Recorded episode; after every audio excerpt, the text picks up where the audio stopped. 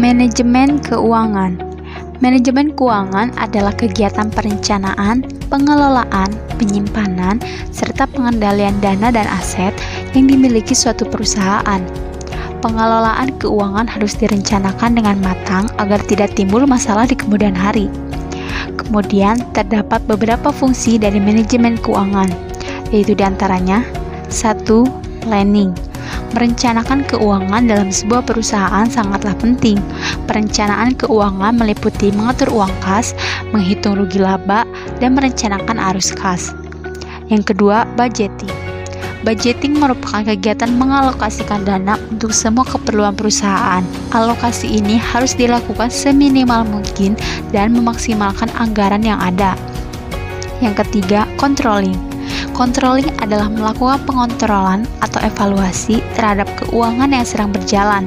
Evaluasi dilakukan untuk memperbaiki sistem keuangan perusahaan agar perusahaan dapat bertahan. Yang keempat, auditing. Auditing adalah proses pemeriksaan keuangan. Pemeriksaan keuangan perusahaan sesuai kaidah akuntansi akan menghindari terjadinya penyelewengan dan penyimpangan dana perusahaan. Yang kelima, reporting. Reporting adalah melaporkan keuangan. Melaporkan keuangan perusahaan harus dilaksanakan secara terbuka dan transparan di semua kalangan perusahaan. Laporan ini berguna untuk memberikan informasi keadaan keuangan perusahaan.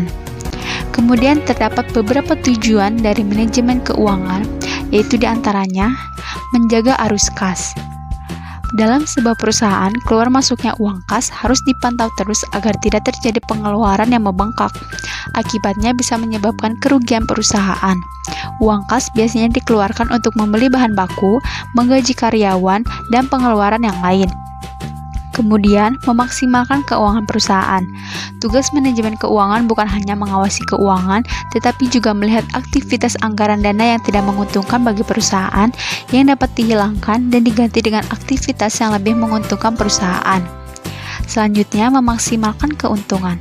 Perencanaan keuangan yang tepat akan mampu memaksimalkan keuntungan yang didapat dalam waktu jangka yang panjang. Kemudian, mengurangi biaya modal. Manajer keuangan harus membuat perencanaan modal yang tepat agar penggunaan modal dapat diminimalisasi sedemikian rupa. Terdapat juga beberapa prinsip manajer keuangan yang harus diterapkan di setiap perusahaan, yaitu yang pertama, akuntabilitas. Akuntabilitas adalah kewajiban moral dan hukum yang terdapat dalam sebuah perusahaan sehingga dapat diketahui dari mana dana diperoleh, dana dipakai untuk apa saja, serta bagaimana perusahaan memakai dana tersebut. Semua pihak dan aspek di perusahaan harus tahu bagaimana dana dan wewenang itu digunakan. Yang kedua, konsistensi.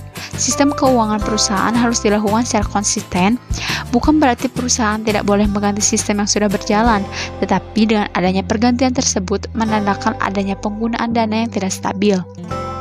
Yang ketiga, kelangsungan hidup. Manajer keuangan harus bisa merencanakan keuangan agar perusahaan bisa terus berjalan dan hidup. Manajer keuangan juga harus mempunyai strategi keuangan yang tepat. Yang keempat, transparansi. Perusahaan harus transparan dan terbuka terhadap keuangan perusahaan. Perusahaan harus menyediakan informasi tentang aktivitasnya dengan orang yang berkepentingan.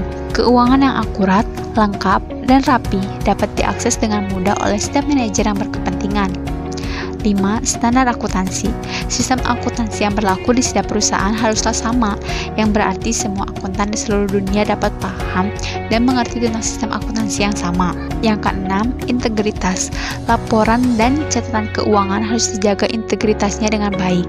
Laporan keuangan harus dibuat selengkap dan seakurat mungkin. Yang ketujuh, pengelolaan. Perusahaan harus bisa mengelola keuangan perusahaan dengan tepat. Perusahaan harus bisa menjamin bahwa dana yang telah dianggarkan dapat digunakan sesuai dengan tujuan dan rencana keuangan yang telah dibuat sebelumnya.